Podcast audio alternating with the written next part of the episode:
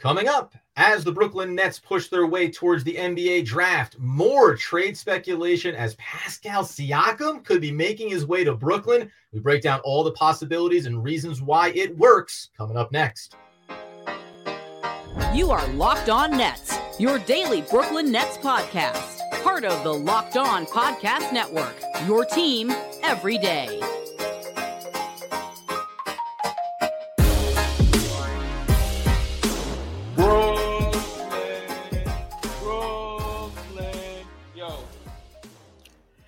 Ah, yes, my friends. It is the Locked On Nets podcast right here on the Locked On Podcast Network. It's your team, the Brooklyn Nets, every single day. Over there, you're going to find Doug Norrie. He's the owner and operator of DFSR for all your daily fantasy sports rankings from DraftKings to FanDuel. He's got you covered. I'm Adam Armbrecht breaking down the New York football giants on the One Giant podcast with my boy, Andy Mack.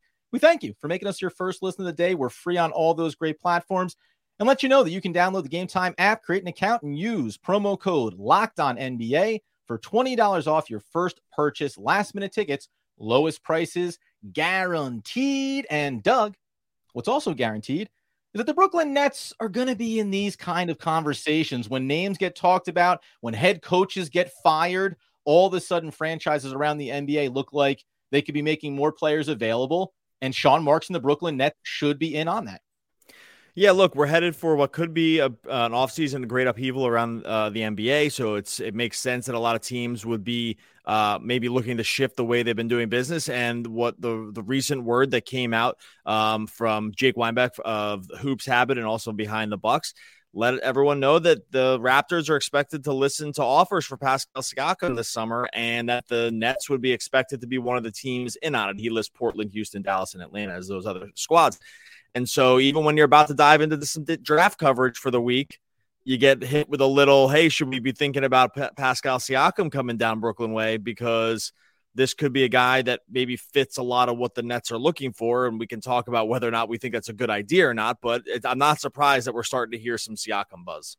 No, but when you hear this initially, because we will get into why Toronto is in the in this position now. Obviously, moving on from Nick Nurse, but you also have Adrian Griffin moving on, the assistant head coach, now going to be coaching with the Bucks. We'll get into that, and and ultimately, if we would want this move to happen.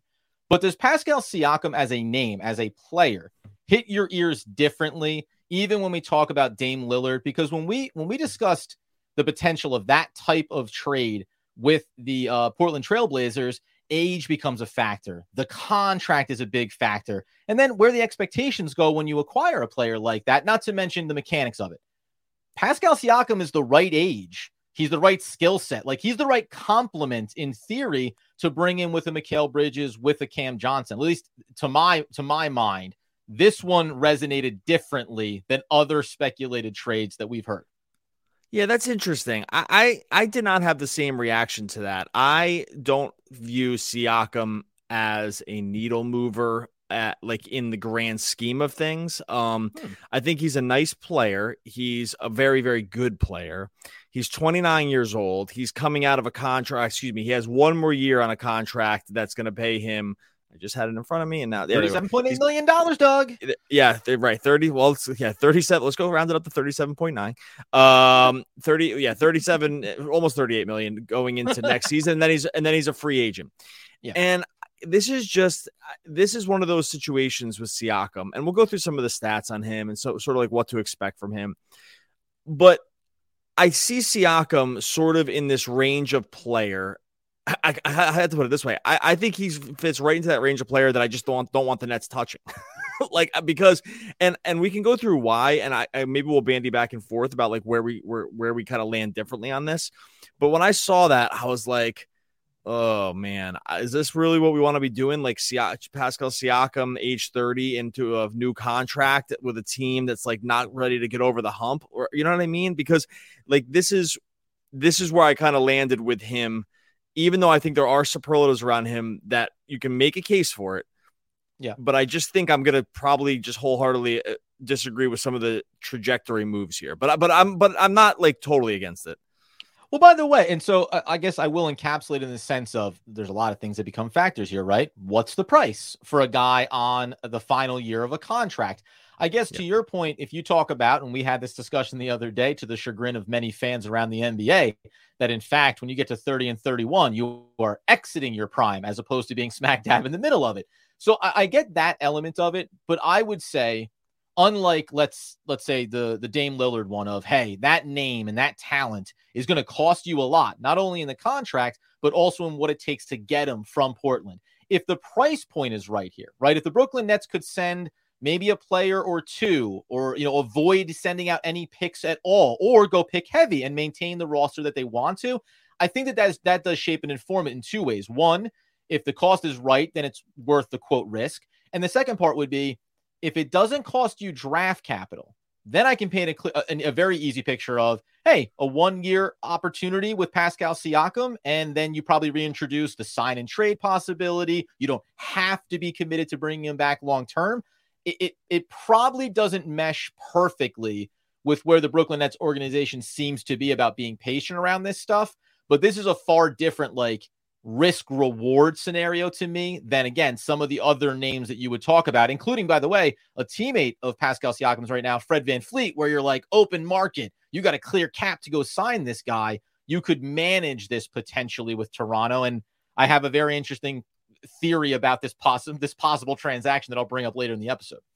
Yeah, look, I mean, here, you know, we didn't even mention, you know, what it would cost to, I mean, or excuse me, I didn't mention what it would cost as even part of the even starting around the scenario. You are right. If, if, if, if anything, if the price is right, you have to always consider it. So I, you know, taking that context out of it was a mistake, but by me, but I will say, like, even with that, like the Nets have trouble here with some of the contracts. Now, coincidentally, someone who makes the exact same number as him that going into next year is one Mr. Ben Simmons. Um, but again, I think we can pretty much agree that like getting off the Simmons contract would would for a guy like Siakam, if if it was even feasible, which is probably not, like would cost you major draft capital at that point. Like, right, like you are piling on lots of different stuff to be able to make it happen, just because that's just where these so two assets just, are. Yeah let's let's tie a bow on that theory of it. We'll get into Pascal Siakam as a player and his stats, etc. Yep. But that because that's the name that I was going to say. Hey, guess what? We have forty million dollars here. If the scenario was Pascal Siakam coming to Brooklyn and the Nets are sending out, you know, Ben Simmons contract for the money purposes, and let's assume that Nicholas Claxton is like the key figure that that Toronto right. would theoretically want back because he's the young player, the team friendly contract in the short term. If that's the basis of it and it doesn't go beyond a first round pick, maybe another, you know what I mean? Like uh, uh, I wouldn't I wouldn't necessarily wag my finger at now. And I love Nicholas Claxton. I'd be I'd be more concerned about giving him up potentially, but understanding who Pascal is as a player, where his skill set would be. I'd have a hard time not at least sitting, maybe even sitting down at the table, let alone taking the call, if that was the framework that one gets you off that money for Ben and doesn't necessarily cost you that much. Because one thing we haven't discussed this offseason specifically because we like Claxton so much, we don't think he's going anywhere, is what is Nicholas Claxton's value? Right? We talk about two first round picks for Dorian Finney Smith as experienced veteran. Nicholas Claxton has to be discussed in that vein, especially with his contract over the next couple of years. Yeah, and this is kind of where this is where the all these things, nothing, nothing with the Nets or any team in the NBA happens in a vacuum, right? It's like not yeah. good enough to say, "Oh, would you want this guy?" It's like, hey, this is other teams. Spoiler alert: they want something back usually too, right before they before they get rid of a guy. So we'll get into a little bit more with Siakam's game. We'll talk about you know sort of the state of where the Raptors and maybe even some of the uh the um East here is here in yeah. a second. First, going to tell you about our friends over at Game Time. Look, buying tickets for an event shouldn't be stressful. It should be fun. You're going to something you want to go to. You're going to a live event, a game, a concert, theater. You want to just be able to get the tickets and know you're going to have a good time without all the hassle. That is where Game Time can hook you up. If you're in the New York area right now, I mean, you go to game time, they got all kinds of great stuff. You got Boston, the Red Sox, the Yankees coming up here later in June. Beyonce coming to MetLife. That's up in game time. Ed Sheeran, maybe you're into the music. Billy Joel. I'm going music heavy here. There's look FC Cincinnati and New York New York City FC. They got everything that's going on in the New York area over at game time. They're going to keep you happy with the prices. They're going to they even have a price guarantee where they're going to match anything uh, 110% of the difference with a credit if you find a better price somewhere else. You're going to get flash deals on last minute tickets, easy to find and buy tickets for every kind of event in your area. Get those pictures of the seats too before you buy so you know exactly what you're going to be seeing. Snag the tickets without the stress with Game Time. Download the Game Time app, create an account, and use the code Locked On NBA for $20 off your first purchase. Terms apply. Again, create an account and redeem the code Locked On NBA for twenty dollars off. Download Game Time today. Last minute tickets, lowest price guaranteed. Okay, so the other thing that comes up around why is Pascal Siakam available? Fred VanVleet's been talked about. Um, OG Anunoby, by the way, inside the network circles has been getting discussed potentially. And that all came and stemmed from first, Nick Nurse being fired. Now, he already has found his new gig down in Philadelphia with the 76ers. Good for him. People questioning this, by the way, sidebar, people questioning why Nick Nurse would choose that job because there seems to be some interest around what's the stability there. You have Joel Embiid it's kind of hard to not be excited about attaching yourself to one of the best players. That being said, you also then have um, Adrian Griffin, who's going to become, who is now going to be the Milwaukee Bucks new head coach. And I think that, you know, you could at the one, at the first step, which is Nick Nurse being let go, you think, okay, you have a guy in house who knows these players. Maybe you just bump him up. And he had internal interviews with the Raptors. Once the assistant coach goes too, I do think that that's like the next layer where all of a sudden you start to look at this roster and say maybe the Raptors are headed towards a bit of a strip down, want to get younger and want to move off of guys and get value for them now rather than lose out on that later, especially with Siakam with just one year remaining. Yeah, they're they're probably in a point of transition here, especially if they lose VanVleet, right? Like they've been nobody's been been dangled forever now. I mean, they just looks like they're going to sign resign Poeltl because um they, you know, they use draft capital to get him, but that's like yeah. not the end of the world. Like they could just be going through a huge shift here, and that's because they just they're kind of all their guys are coming up all at the same time. Um, if that's the case, it makes sense that these guys would start getting dangled because they do have a chance to like do a full on huge reload. Now, Masai Ujiri has not seemed to want to do that. Um, other than like spiking the Barnes pick a couple years ago, but that was mm-hmm. after a weird Florida season, uh, post pandemic. So I, it makes sense with Siakam and they're kind of the rest of the guys about why they all might go here, or maybe like some stay and some go, and they try to pick and choose who they're gonna um, kind of build around. I would be surprised though if one they wanted to build around Siakam long term. I'll talk about why in a second. And two, I would actually be interested to know what his overall just sort of like trade value is now mm-hmm. because like I think we're gone gone are the days of like teams just unloading massive amounts of draft capital, like a la Rudy Gobert, DeJounte Murray, yeah. or Durant. I think that's over. I, I, think those days are done. Like, I don't think those are coming. Those deals aren't coming back. These with the new cap, these teams are just not going to do it. It's too risky. Um, or the new CBA. But with Siakam, especially, like, I don't know. Like, you know what? I can hit some of the stats here real quick, but like, just from like a team building standpoint, like, you know, does that make sense that like this might not be the guy that the Raptors and honestly, even the Nets like would want to like hitch their wagon to age, all this other stuff, like going out into many years, because I just think that this is like sort of the wrong spot. Yeah, I know. I agree with you on that, you know, on that part of it where I can be interested in a trade for Pascal Siakam, but I'm I'm interested in Pascal Siakam in the short term for what he frees up Mikal Bridges to be able to do more of, right? Like how he can help elevate some players because he's still a top whatever player in the league. You want to put him top 25, top 30. I mean, it doesn't matter where you want to place him, but he's definitely at least established a track record of a certain level of play, even beyond what we hope Mikal Bridges is just about to enter into. That being said, in Toronto's case, no, he's not the guy that you build a centerpiece around. And there's statistical reasons, I think, for that. And maybe projecting out how his game is going to age as he gets into his 30s. Likewise for the Brooklyn Nets. It's funny. Right now, I think everyone around the league, you'd probably say Pascal Siakam is a better player than Mikal Bridges. But I might only be a season away from flipping that on its head, right? If and if you're you and I covering the Nets here over the second half of the season, we might. I mean, I would say right now, if you told me pick one or the other, I'm taking Mikal Bridges because I think that there's that next level there that we just scratched the surface of. So where his true value is does become interesting. And for the right team, it makes sense. I just, I think my bigger thing with this, and we'll go to the stats here in a second, is just what other teams are going to be interested potentially for him. How does he fit into other scenarios and help complement? I, it's rare that I find myself being in the short term buy, and that's what Siakam is to me. He's a short term band aid to take the Nets from being a fringe playoff team, play in team, to saying, no, no, no, we're entrenched in the playoff picture. And we can even go a step further in a minute about what they potentially could also add to the roster beyond him that would elevate what I think about this team. Yeah, I agree that he's a floor raiser. Uh, like in terms of he doesn't put you over the hump. Like doesn't make you a championship contender. Um, doesn't do anything like that. Like you, I, I agree with you that takes the pressure off um uh Bridges in terms of the scoring department because he does like kind of just want to score. Like he was one of the league leaders in scoring. I mean, the, the, advanced... of, of Cam Johnson too. If you're going to resign him, that Cam Johnson doesn't need to be a 25 point a night scorer. He can stay closer to 16 to 20, be perimeter first, and then work towards getting at the basket. You know, off of that. Sorry.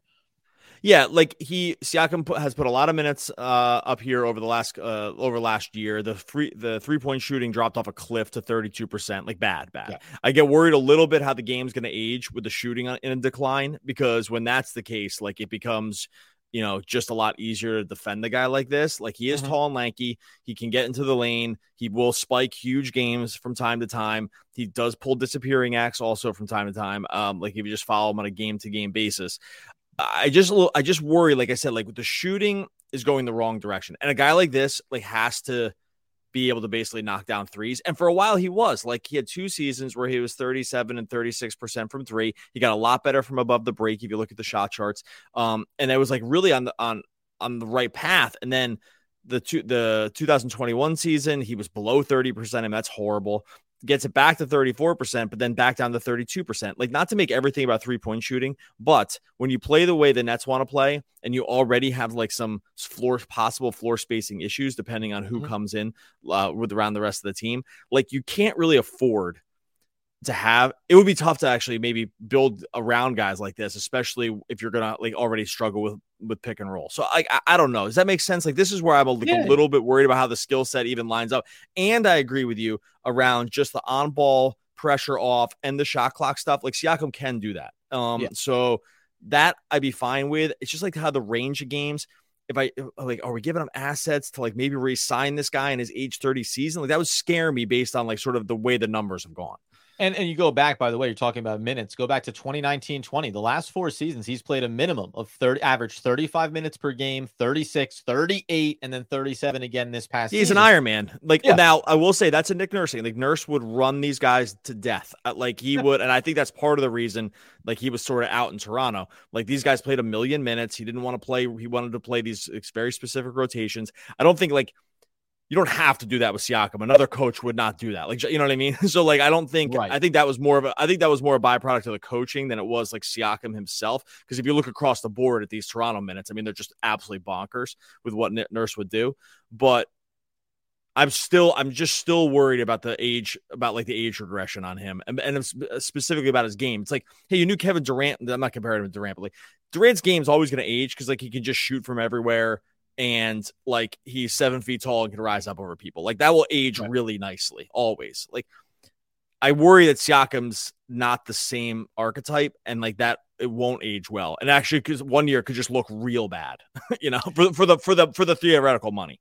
Yeah, yeah, for no, no, yeah, well, that too, right? Obviously, again, it's we talked about this the other day with a Russell Westbrook. You talk about it with uh, mentioned Dame at the top, and yes, the money is not the only reason you look at a guy through a certain lens, but when you're going to make 37, 38 million dollars, it does matter what your production is and your consistency is. I, I, do wonder a little bit too about his production specifically from beyond the arc um, when it comes to looking at the Toronto Raptors and who their perimeter shooters are, the streakiness of some of those guys when it comes to the outside looks. You know, OG Anunoby, you go and look at his numbers and say, yes, he's hitting at 39% this past season. But as you move your way down the board, guys that are only taking after Gary Trent Jr. Like they're at, players are averaging a couple of threes a game until you get to Fred VanVleet. Another streaky when he's on on baby he's on, but when he's been off it looks a little bit differently.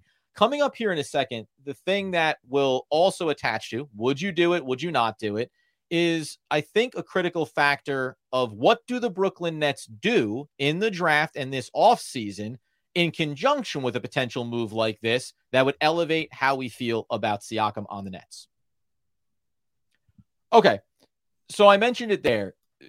It sounds like you would be I don't want to put words in your mouth. Out on a uh, out on a deal like this unless the price point was probably Doug Norrie's sweet spot. You take the Ben Simmons contract and it doesn't cost more than a pick, maybe two. Yeah, yeah, that would be, and I just don't think that's like realistic. So, um, I, I just would think would, like would that. a Nick Claxton be an automatic no for you if they were if they wanted to add him in and reduce the draft capital. Yeah, because I think with Claxton, you'd want to get back like a little bit more, a little younger, not all the mm-hmm. way younger, because like that's what you give guys up for. Not, but um, and like a little more cost control because I'd be it's it's basically that like hey what like you're giving up Claxton to re-sign this guy for what? Like something like close to a max contract with I don't think the Nets couldn't even really do it anyway. So like it would be just this weird contract situation. I mean unless they were able to clear the Simmons stuff which I don't I just don't think it's like realistic. So I yeah. it's just I think there's a few that's where it just gets weird. Actually, this is why I'm fascinated about where Siakam's market will actually be because knowing that you might have to end up paying him or you're going to be in a situation where you're going to give away something for a one year rental on this guy. I do think there probably are some teams that it would make sense for. Um, but like this, the Nets aren't one of them, right? Like and the I, Nets just aren't one of those teams. And oddly enough, it's funny because the the Raptors might be in a difficult spot. You we mentioned Fred VanVleet could be going. Maybe they'll field offers on OG, though, depending on which parts move. Maybe you keep him around because the money doesn't look as bad there. But like there's a world where the Raptors become a worse team this offseason, even in keeping Pascal Siakam. And then his value only starts to diminish as the year moves along and you progress towards a trade deadline, right? So it might, it probably behooves the the Raptors to make this move in the offseason, not in season. And it probably even behooves the Raptors, if they're going to make a big move like this, to do it before the draft so they can get back draft capital potentially in the upcoming draft. And so there's two parts to this.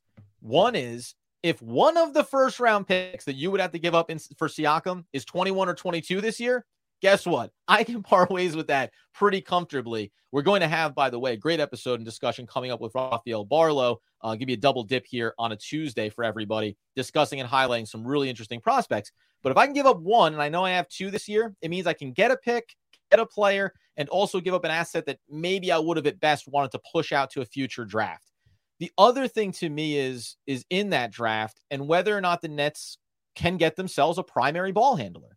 Because to bring in Siakam unto himself, hey, him, Mikal Bridges, Cam Johnson, the team's better than it was before you made the trade, but you still lack one of the critical elements that you need for this team to be successful an on ball facilitator that even though Spencer Dinwiddie had a great back half of the season, he's not that guy, at least with consistency, or he's not that guy that you can put there in the starting lineup and then lose it in the second unit.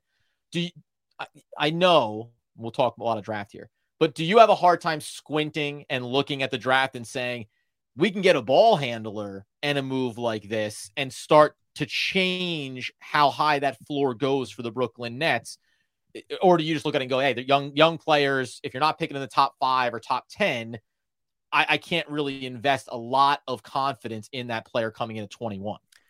Yeah, yeah, and that, this is like the other thing too. Like, and, and you'll see this as a theme, at least for me, with drafting stuff coming forward here, is that like drafting for need would be another mistake for on the Nets part. Like, they don't, they, you can't draft for need here. Like, they have to draft like upside, okay. um, and and over, uh, upside over floor. I think, um, and we'll go through like the the guys that like kind of fit that, and you know, I'm sure we'll probably differ a little bit on this stuff, which is cool. But um, yeah, like I think like with ball handling too, like the reason I want to, the reason the other reason I don't want to make a move for a guy like Siakam, because this all does kind of run together, is because I do think the Nets actually should probably play the string out with the Simmons thing a little bit to just see what they have. I mean, the the mm. the, the value can't be lower right now than it is now, like it is already, and so just in like that one in a thousand world where he does come back, eh, like eh, and and is like actually good.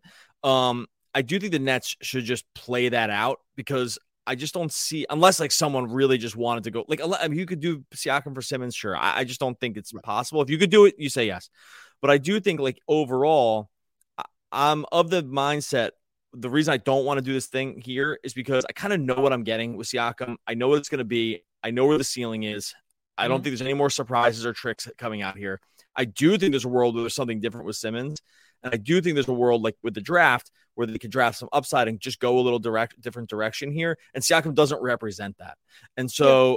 and that's where I'm just like fine playing it out for a season here and sort of because they're kind of pot stuck anyway. Does that make sense? I, I don't know. Like that's kind of I see I see Siakam represents like the, this is why he represents the wrong kind of move for me because I don't think you're like to mm. get anything. You're not like getting away with anything. like you're not getting well, away no, with anything again, by by bringing him in. So I would say, uh, like on the Ben Simmons piece, which I like, we're going down a narrative rabbit hole here that that may not. They're all con- they're all connected though. It's all yeah. connected. Like, but in yeah, this sorry. particular one, no, no, no. But in this particular one, the where you can get off of him, and and you're and you're right. That that that one in a thousand chance that Ben Simmons does come back to some version of himself, great. But I'm pro I'm comfortable. I'm not probably. I know that I'm comfortable letting go of him in a deal to get that money cleared off the yeah. books so that 2024 offseason represents something different. And by the way, on, on a rental for Siakam, if that money's gone, that means that money is legitimately gone. The 40 million will be gone, right? And you know what happens with this trade is Claxton still here or not here, money for him. You know you're going to re up with Cam Johnson potentially. And then you're going to have other guys, if you draft well, that you're going to want to earmark money for too. So I'm comfortable taking that risk.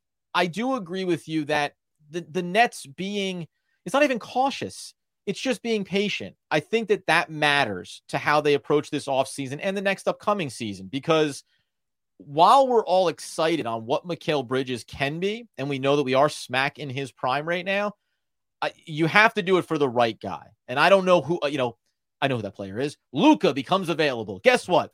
I throw everything I have at the Dallas Mavericks, short of Mikal Bridges, to say, hey, if I have a trio of Luka and Mikal and Cam Johnson, We'll build everything else out from there. And I'll give all my first round picks maybe to put that thing together and elevate us to actually being a title contender. Short of that, I think you have to be very risk adverse here if you're Sean Marks in the Brooklyn Nets because you don't want to get yourself committed to another another scenario of big money that you can't get out from underneath. So it is fascinating to me um, if the Nets would entertain this, how interested they would be in it. But let's close out on something if you want that that ties in nicely to the idea of we had had that fun discussion around a Russell Westbrook, right? And w- what's it going to be like? What's his market? If if I paint a scenario where you get him on like a team friendly deal and you have Pascal Siakam, does that short term like that short term excite you at all to say, hey, we brought in a couple of veterans that we're not long term committed to, and yeah, maybe it does make us a team that could make a run through a round in a deep second round run and and scare some teams in the Eastern Conference, knowing that it's a year commitment.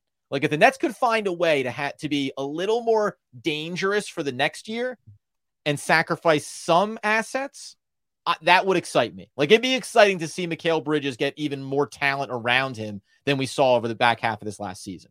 Yeah, for one season, they'd be certainly more fun to watch. Like the the, hard, the hard part with rebuilding is you have to usually go through parts where it's not that much fun. Uh, like I like that's the that's the not so fun part with rebuilding is that like to do it you have to sometimes watch some not so great basketball. That is an unfortunate thing. It's why fans struggle with it. It's why owners struggle with it maybe more than anybody, right? Because like committing to a rebuild is tough. And so with a guy like what, you know, would it make sense for one year from a fun category to like throw those guys together and ha- and win a few more games? Yeah, it would be more fun. Like the podcast would be more fun. The ga- nightly games would be more fun. Like I, but there eventually you have to have a reckoning moment with these things, right? Like there has to be right. a moment of reckoning. And sometimes the moment of reckoning can be like, you know, two bad seasons in OKC, and now they're looking like something that's going to look really cool, right? Sometimes yep. the reckoning can take a long time because you never can, like in Charlotte, it's like, hey, we just can't be good. We don't know what's going on. We stink at this, right? But like, so I, I think that there's different versions of this. I, I just get worried. I know that I feel I sound like a wet blanket with this sometimes because I just know what it, I have a feeling I know what it costs to get that. Mm-hmm. And I actually let my, I let, I, I let my foot off the rational rope this year when we were kind of like, let's make the playoffs, even though that was like such a mistake, right? Like it was like such a mistake to do it, even though it was more you fun. Like, like long term, long, long term, long term team building, good draft picks, capital, stuff like that. It was a mistake. We agreed at the time it was a lot more fun to watch. I, I'm I'm totally on that part of it, but that's like the one example for me where I'm like, I would never have rooted that. But what was it going to do? Go two months and being like, why are they trying to win? It would have been dumb. right? well, you know, it's it's so funny about it. We'll close out on this because it's like you're right. They they should have just tanked it out. And M- Mikal Bridges never should have even stepped on the court for the Brooklyn Nets. He should have been passed through and picks all around. And the Nets have, you know, 14 first round picks over the next four years and all that great stuff, which maybe is true. And then also, though, I always come back to like, but not every lottery pick is a hit. Not every top four guy ends up being a franchise player. In that world, where the Brooklyn Nets did dumpster at the back half of the season and got into the lottery. And then guess what? The ping pong balls fall wrong and you pick five. No, nobody at five right now is as exciting as the first three players, right? So, like, I, I think sometimes whatever happens, you'll inevitably find yourself thinking about what could have happened. And, and that's always a devil's bargain to me because the results, at least in the Brooklyn Nets case, in recent years have not gone the kind of fun way. And you can make a case that the thing that has gone their way is when they decided to move Kevin Durant, they actually got back a guy that was way better than anyone anticipated or realized. And now you want to have good vibes coming out of the last season and good vibes going forward. And that's where, if not Pascal Siakam, if names were to come up, that's where I think the Nets need to at least be open to those discussions because it does mean elevating what Mikal Bridges is. And in this era of Brooklyn Nets basketball that might not be about titles, but being about entertaining, engaging, and, and a fun team, you can move the needle on that. It can't come at, the, at, at too high of a price point, but you can move the needle on that by going and getting guys that you otherwise wouldn't necessarily want to be in on. So it's this is fascinating though. Siakam, Siakam, excuse me, hit, hit me different than even a Dame Lillard, understanding what Dame Lillard is for a couple of different reasons, money and otherwise. Yeah, I, it all makes sense to me. I, I get it on I, I, get it on basically every level you're throwing out. I just um I think we might just uh, as people that listen to the podcast know that we just I probably look at this stuff a little differently, and that's good. Yeah. I think we should. I think that we probably by the way at it from you said it too. We're going to be thinking about the, the draft is going to be a lot of fun for us to discuss because we we do think about some of these things differently. I get overexcited about a, a guy as a prospect coming out of college, whereas Doug will most likely pump the brakes, rightfully, wrongfully, and it, it will make for a really fun offseason. And don't be surprised if there's another name that comes up on the trade market that Doug and I have the exact same type of conversation about which side of the fence we fall on. All right, we're going to get out of here. Make sure you subscribe to Locked On Nets over on YouTube. Much appreciate all the comments. We're going to be doing some mail, more mailbags as we go through the summer here as well. So make sure you keep an eye out for that. But you got to be subscribed to Locked On Nets YouTube to make sure you are up to speed and everything that's happening over there. No quote. Just take a look at our fancy new layout and really enjoy that going forward, guys. We're we're really advancing ourselves in terms of presentation on YouTube. All right, one of the all-time great poets, Adam Albrecht. We'll be back again tomorrow talking more Brooklyn Nets basketball.